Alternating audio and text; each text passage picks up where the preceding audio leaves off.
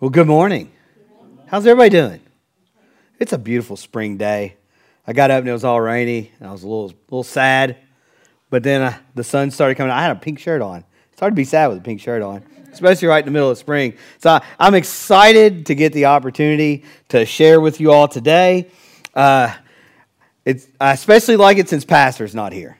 It's, it's a little different. He's not here today. His uh, brother in law is actually being ordained in Fort Wayne, Indiana, with Vineyard. So they're up there uh, just partnering with him and his ministry and stuff like that. So that's an exciting time. So he's not here, so I don't I don't have that pressure to look over and see him and, and that hair and those eyes and, and all that fun stuff.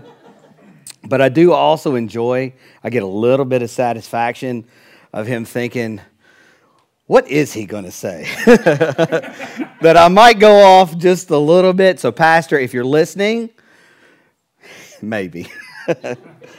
maybe. All right, so like Jeremy said, today I'm going to be wrapping up the Acts of the Apostles and the Acts of the Apostle Paul series. So before I get started, uh, let's just let's take a let's take a minute just to have a quick prayer. Father God, we are just so excited that uh, we can join with each other today, whether it's in person, whether it's online, that we can just come together as a body and just hear what yeah, you have to speak to us and, and say to us.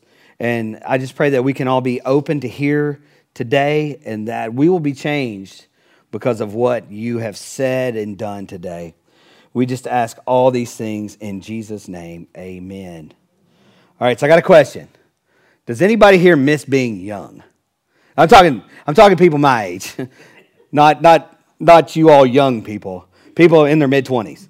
You know, people, people my age, do you, do you miss being young? And I'm talking like adolescent, like 10 to 14, when you would, oh.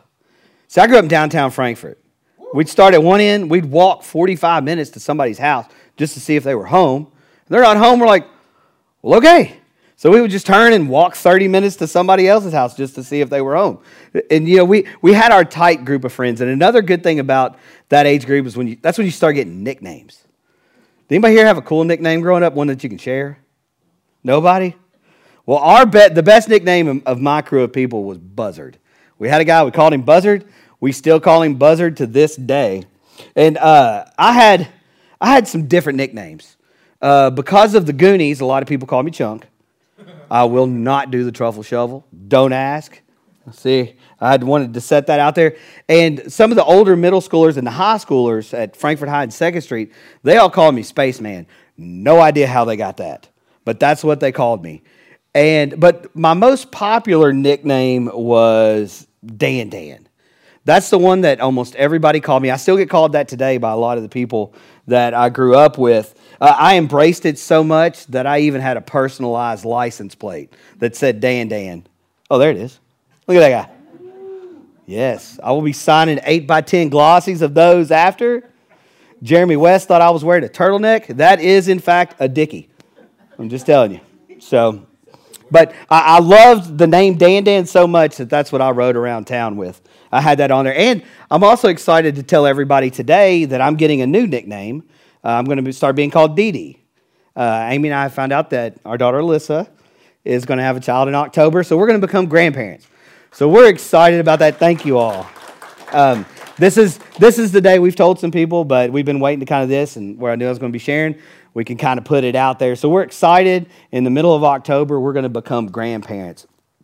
But back to being a kid. One of the things that changed my life forever in that age group were video games. Now, I'm not talking about Atari, uh, Nintendo, Xbox, or anything like that. I'm talking like the old school big wood box of screen, one handle, two buttons. You know, you walk up to it, slap a quarter down, say next, and you step up to it. You never wanted to swab the handles of any of those things. But when, when those things came out, I was hooked instantly. I especially love the feeling of making the top score page. That was cool. Do you remember how many letters you got when you made the top score page? That's right, you got three. And, and I mainly played video games at downtown in Frankfort at the YMCA, but I can remember the first time I went to an arcade. There were tens of tens of arcade games just lined up around. There weren't that many arcade games, Jeremy. I started to say hundreds and hundreds, but I had to go with tens of tens of tens. but but you could walk in there and you could hear the the dinging and the sounds and, and all the excitement that was going on. Now, I'm going to get to Paul, I promise, but my love of video games culminated one time a year. So I would, we would take this missionary journey to the faraway land of Ohio, and we would go to the Mecca that was known as Kings Island. And we would go and we would ride all the rides. And yes, I was tall enough to ride all the rides. I still get asked that today, but yes. But once we finished riding all the rides, we would go to the very back of Kings Island. And by La Rosa's Pizza was an arcade. And in that arcade was the one video game that that's the only place I ever saw it. And it was Popeye. The Popeye video game came out in 1982, and I would wait that year to go back to Kings Island to be able to play it again because that's the only place that I ever saw it. Now, in, in Frankfort, and those who saw the video games at Kings Island, they didn't know Daniel Lee Rogers. They didn't know Dan Dan or Chunk or anything like that. They only knew the legend DTM. Now, does anybody want to guess what DTM stands for? Dan the Man. I was bestowed that name by, by my little group of misfits as I would stand there hunched over, you know, playing the video games. I would, be sweating, chugging Mello Yello. I would go minutes without food, and, and, and I would just sit there and just play. The people at Kings Island and all these, they only knew of the missionary DTM. And now my journeys were nothing like that of Paul. And, and, lots of people all over the world have heard of Paul and his ministries and, and what he shares and all of the things that he's done. And we've been in this Acts of the Apostle Paul series. And one thing that easily gets tripped up, especially where we've been in the, the starting part of Paul, is the name. You talk about Saul, then you talk about Paul, then we go back to Paul, and then we start talking about Saul. And it, kind, it can kind of get confusing. Now, if we go back, though, uh, when Pastor shared the story of, of Paul's conversion there on the Damascus Road, Jesus called him Saul when he was speaking to him. And today we're going to be looking primarily in Acts 13 and 14. And it's in Acts 13 9 that we first hear the name Paul. It says, But Saul, who was also known as Paul. So there's a little bit, it says he was also known as Paul. So his name change wasn't like that in the Old Testament where, where God gave somebody a new name. Like, you know, Abram became Abraham, Jacob become, became Israel. This says that Saul was also known as Paul. So uh, we've been learning, Paul was a learned Jew that was born in the Roman city of Tarsus. And now at that time, it was actually common for people to have two names. One would be the Jewish name, and then the other would be their Gentile or their Roman name. And they were both used at the same time whenever they were in trouble. Paul's mom probably said, Saul, Paul, get over here. She probably got confused too, like the rest of us. But, uh, and back then, when you were given a name, it, it meant something. You know, you weren't just named after a drinking buddy or just a name you thought was cool or anything like that. Your name actually had meaning. And Saul means asked for or prayed for. And the name Paul actually means small or little. So the name change actually is significant. And Paul even addresses it in, in 1 Corinthians uh, 9 19 through 23. I'm gonna, it's going to be on the screen. I'm going to be reading it from the message because I love the way it puts it. It says, Even though I am free of the demands and expectations of everyone, I have voluntarily become a servant to any and all in order to reach a wide range of people religious, non religious, meticulous moralist, loose living immoralist, the defeated, the demoralized, whoever. I didn't take on their way of life, I kept my bearings in Christ. But I entered their world and tried to experience things from their point of view. I've become just about every sort of servant there is in my attempts to lead those that I meet into a God saved life. I did it all because of the message. I didn't just want to talk about it, I want to be in on it. So, as Paul is going out, by going by the name Paul, uh, he could approach Gentiles and they would understand what his name meant. So he could speak to them kind of in their language, and uh, knowing that, that would kind of put them at ease. He wanted to, to be familiar. And it could also be that the name Saul had a different meaning to it to when people would hear that, because that was who he was. But now he's Paul. And going out on this ministry, by, by going by Paul, that let people know that he was little, he was small. It was the words that he was sharing that's what was important. And that's just, like I said, one of the reasons when we start looking into it that Saul would now want to be called Paul is because he was going to go out and start sharing with everyone. Does anyone, can someone tell me somebody that goes out and shares? What's, what are those people called? Missionaries. Well, we go, missionaries go out, they travel around doing it. Uh, when we think of Paul, we often think of the Apostle Paul, but he was also one of the first missionaries. In Acts 13, 1 through 5, it says, Now there were at Antioch, in the church that was there, prophets and teachers Barnabas and Simeon, who was called Niger, and Lucius of Cyrene, and Manaen, who had been brought up with Herod the Tetrarch, and Saul. Pastor, I'll never make fun of you and all the names again. Uh, while they were ministering to the Lord and fasting, the Holy Spirit said, Set apart for me Barnabas and Saul for the work to which I have called them. Then, when they had fasted and prayed and laid their hands on them, they sent them away. So, being sent out by the Holy Spirit, they went down to Seleucia, and from there they sailed to Cyprus. When they reached the Salamis, they began to proclaim the word of God in the synagogue of the Jews. So here it is Paul and Barnabas, they're the first missionaries. They're being sent out by the church. And they were getting huge followings wherever they went. A couple weeks ago, uh, Pastor Justin was talking about how when they would go into the synagogues, there would be both Jews and Gentiles, and they would listen intently. Now, if you read on just a little bit further in Acts 16 or Acts 13, 16 through 41, it kind of details uh, the sermon or what they would share at the time. And what they would do is they would they would like follow the, the history of the Jews. And then they would start out, you know, early on. Then they would talk about the Exodus from Egypt. And then they would talk about the David and the lineage of all the kings and, and how Jesus was supposed to, to come from their history. He would, they would de- he would detail to them uh, how Jesus was who God sent and how he was crucified and his resurrection. He used what was familiar to them and how Jesus was predicted to come and how Jesus was the, the Messiah that the Jews had been waiting on. And the people absolutely loved it. Uh, if we keep reading on in 42, verse 42, it says, As Paul and Barnabas were going out, the people kept begging that these things might be spoken to them the next Sabbath. Now, when the meeting of the synagogue had broken up, many of the Jews and of the God fearing proselytes followed Paul and Barnabas who, speaking to them, were urging them to continue in the grace of God.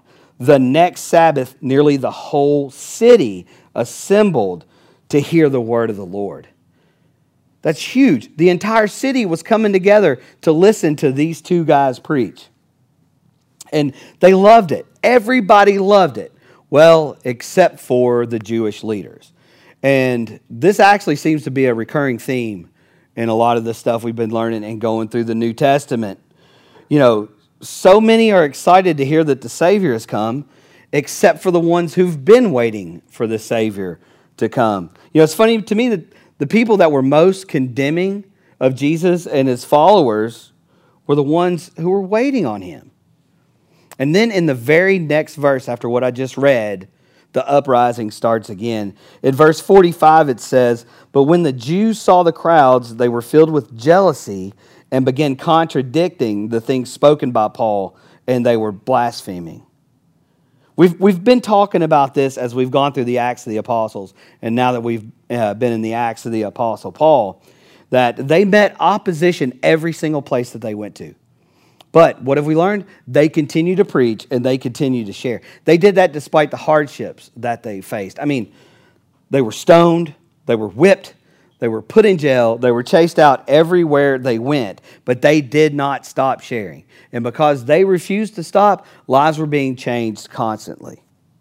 You know, we see here that the first missionaries are experiencing a lot of the same things that Jesus experienced from the Jewish leaders and also that the first apostles experienced. You know, a few weeks ago, I shared in the Acts of the Apostles series about the first uh, miracle that the, the apostles, when they went out, they performed. It was, it was uh, Paul and John, Peter and John, and they healed the lame man. This man was lame from birth, and then they healed him, and then the religious leaders immediately took him in, and they asked them, By what name are you doing these miracles? Well, if we look at the missionaries, the first missionaries that are going out and look at one of the first miracles they performed, we're going to see a lot of similarities. In Acts 14:8 it says at Lystra a man who was sitting who had no strength in his feet, lame from his mother's womb, who had never walked. This man was listening to Paul as he spoke, who when he had fixed his gaze on him and had seen that he had faith to be made well, said in a loud voice, Stand upright on your feet. And he leaped up and began to walk. So, just like one of the first miracles that the apostles performed, they told the lame man, Silver and gold have I none. Stand up and walk. And he did. Paul and Barnabas do the same thing. They tell this man to stand up and walk.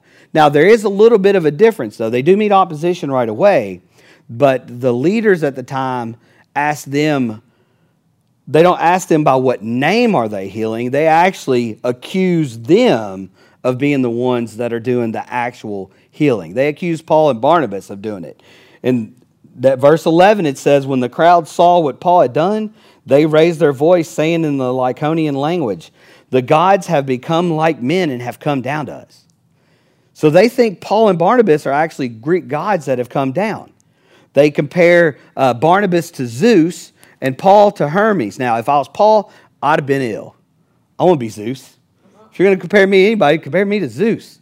Now, in all of my years of, of, of sharing and preaching and teaching, this, this has never been compared to the body of a Greek god. But so the people think that Paul and Barnabas are the ones that are doing the healing. Now, one difference between uh, what they're being accused of versus what Peter and John are being accused of is Peter and John were, were right there. They were all around Jerusalem and the surrounding areas when they were doing it, and it was also around the time of Jesus. So, closer to there, the story would have been a lot more familiar. But Paul and Barnabas are a little further away, and it's a little later in time. So, most of the people in that area may have known the story of Jesus and what had happened, but they weren't as familiar, so it might have seemed the only thing they could really compare it to were the Greek gods coming down. It, it kind of makes me think of like living in Frankfort. Almost every time I go to Lexington, I drive by Keeneland. Yes, Keeneland is beautiful. Now, when we have friends in South Carolina and Florida, and when when we're around talking, a lot of people are like, "Oh, you're from Kentucky," and they want to talk about you know Keeneland and the horse races. We've been there, we're like, "Yeah, it's not that big of a deal." But they look at you like, "Oh, you live by Keeneland? Tell me about it." They think there's horses everywhere and all kinds of weird stuff. You know, I, I kind of think it's like people that live next to a Disney World and by the beach. To them, it's kind of not that big of a deal because they're around it all the time. And to us, landlocked Kentuckians, we think it's the greatest thing ever. You live by the beach? Do you go every day? No, nah, I just go on the beach. And oh, I'd be there every day. You know, so it's kind of like that. The people in Rome were a little further away, so they didn't maybe see or understand everything being closer to Jerusalem. And, you know, it might have seemed to the people in Rome that this was more magical since that's all they could really, really get it to. So their minds were a little more blown and they just thought they were the Greek gods coming down. So going out and sharing and changing their mind, that's why being a missionary is so important. Missionaries can take the word of God and they could share it with people who may have never heard it or maybe didn't understand it or need to just hear it presented in a different way. And Paul and Barnabas being the first missionaries, uh, what they were doing by going out and sharing these things and showing what God can do, it, it shows that missionaries are vital to the work of God. Now, Jesus actually stresses this in Acts 1 8. He says, But you will receive power, and when the Holy Spirit has come upon you, and you shall be my witnesses in both Jerusalem and all of Judea and Samaria, and even to the remotest part of the earth. So here Jesus is telling the disciples, y'all are about to take this message out to the end of the earth. And that the way this is going to be done, it's going to be done through missionaries. Has anyone here ever done a missions or gone on a missions trip or anything like that? Yeah, I see a few hands going up. Um, we did a missions trip back in 2000. We went to Jamaica, and we weren't part of a group or anything like that. We just, God had laid doing a mission trip on some friends of our hearts, friends of ours' hearts. So we got it all together and we went to Jamaica. And what we did is during the day, we did a vacation Bible school at one of the local schools. And we had kids from all over the town coming in. And at night, we did a, re, a revival, like in the town square in this second room of a church. That was interesting, to say the least. I've got some stories about that while we were down there having our mission trip. Um, and I'll be more than happy to, to share that with some of y'all if you're ever interested. But during the day, like I said, we were with a bunch of school age kids, like elementary kids and stuff like that. Now, anybody who knows me knows I love soccer. I will play soccer all the time. And in front of the school where we were, there was this huge grassy area. So we would dodge all the cow patties and stuff and just set out and play, play soccer. And then the ball comes to me, and I look up to, to pass it around. And some little kid in the distance, he starts going, Fatty! Fatty, pass the ball. Fatty, pass the ball. And I'm like, he's calling me fat? I said, did he call me fat? He goes, yeah, yeah, yeah, you're fatty. He goes, but the kid explained to me like it was a term of endearment, so now I got a new nickname, which didn't really stay in Jamaica, kind of followed me back home. But, um, but at first I was offended, but then the, the kids telling me that, you know, my new nickname, they call me Fatty all week. So it, it kind of, it was cool. And uh, actually, my wife, she still does missions work. Uh, she goes to she goes to Honduras every year. What I say? I thought you were going to say she still calls you fat. Oh. no, she doesn't. uh, so my wife, she still goes on missions trip about every year. She goes to Honduras and they do uh, medical missions and they minister to people in some of the poorest towns uh, in Honduras. So um, so if, if you think to yourself, well, I've never gone to another country, so I'm not a missionary, let me ask you this question Have you ever gone to a food bank? Or have you ever, you know, gone to an outdoor church service? Have you gone out door to door sharing the gospel with other people? Well, guess what? If you've done any of those things, you're a missionary. You see, a missionary is defined as a member of a religious group sent into an area to promote their faith and perform ministries of service. So there's countless ways that you can serve. One of those ways is just in your community. If you've been a part of this church for any amount of time, we do a lot of outreach. Uh, we've done Hope Totes. Yes, sir. Knew it was coming.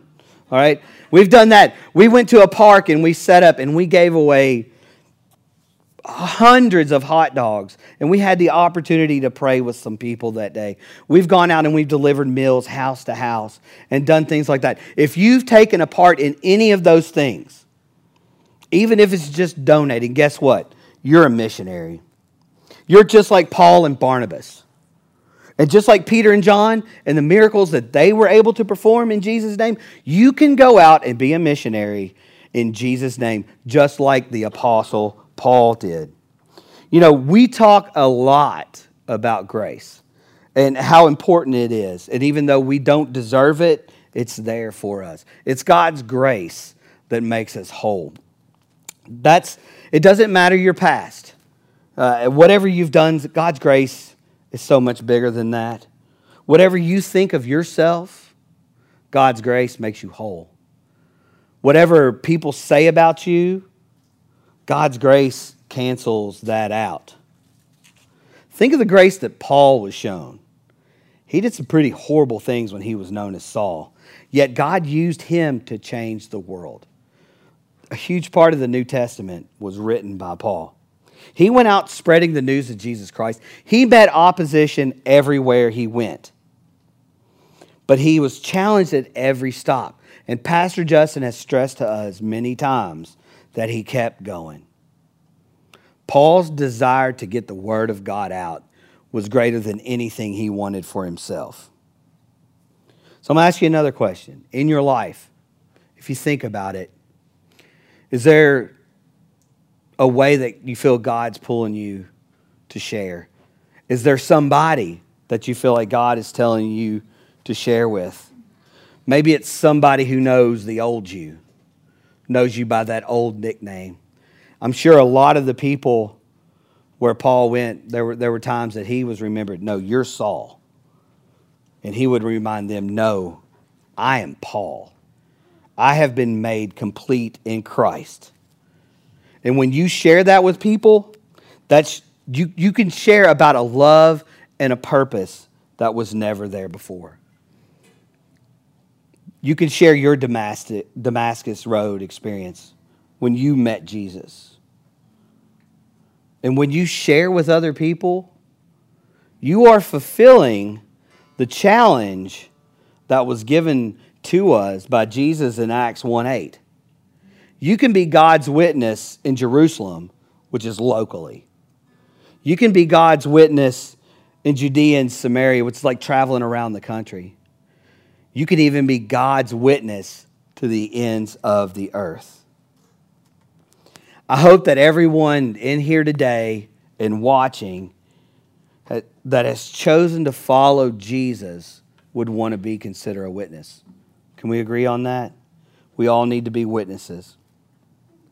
Now, one thing I love to do whenever I'm studying or I'm preparing or going to be teaching or anything like that is I like to look back and see what what the original language that was written what the, what the words mean. I looked at the Greek for Acts 1 8, and it caught me off guard. It's crazy what I found, and it's going to change me. We all just agreed that if we're followers, we should be witnesses. Do you know what the Greek word for witness is?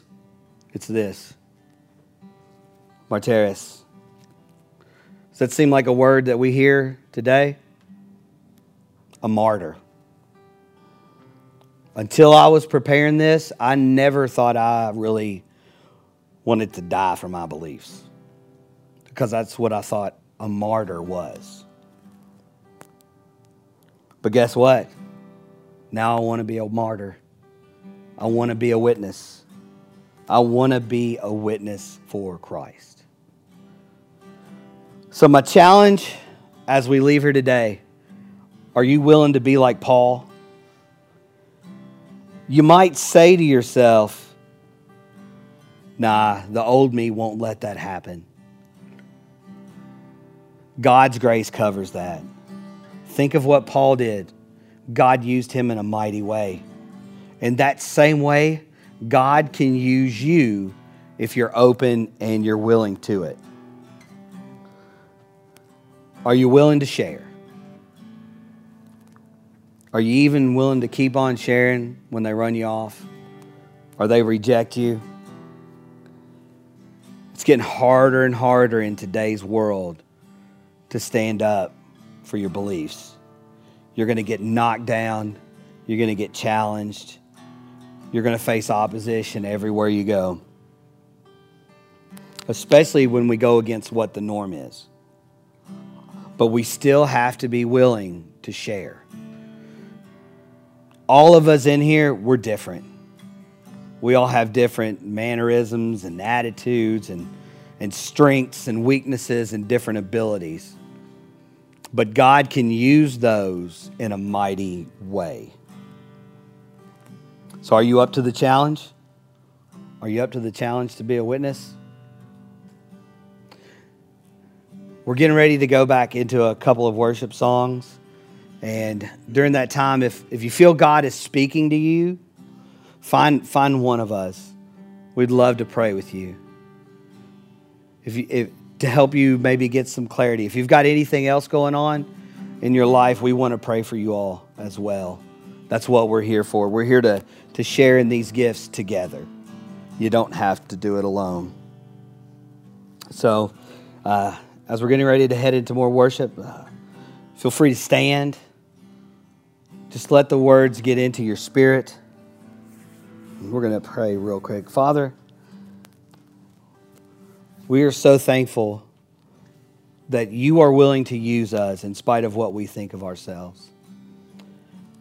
And I pray that as we go out and we challenge ourselves to be witnesses for you, that when the oppositions come and we face all the challenges, that we can think back to your word and we can think back to what you did in Paul and how, despite everything he had in his life, you spoke to him and you used him in a mighty way. And one of the biggest reasons you were able to do that is because Paul was willing. Paul was willing to push on. So I pray that when we feel like the weight of the world is on us and we can't do it anymore, that we can feel your strength to keep us moving forward and to keep us pushing on and pushing through and continuing to share the good news of Jesus Christ. And that how God's grace is one of the most important things you can have in your life that can fill those voids that are there. That can take those holes that we feel like we have in our body and it can begin to fill those holes up and we can feel solid and strengthened once again. So, Lord, in this time, speak to us. In Jesus' name, amen.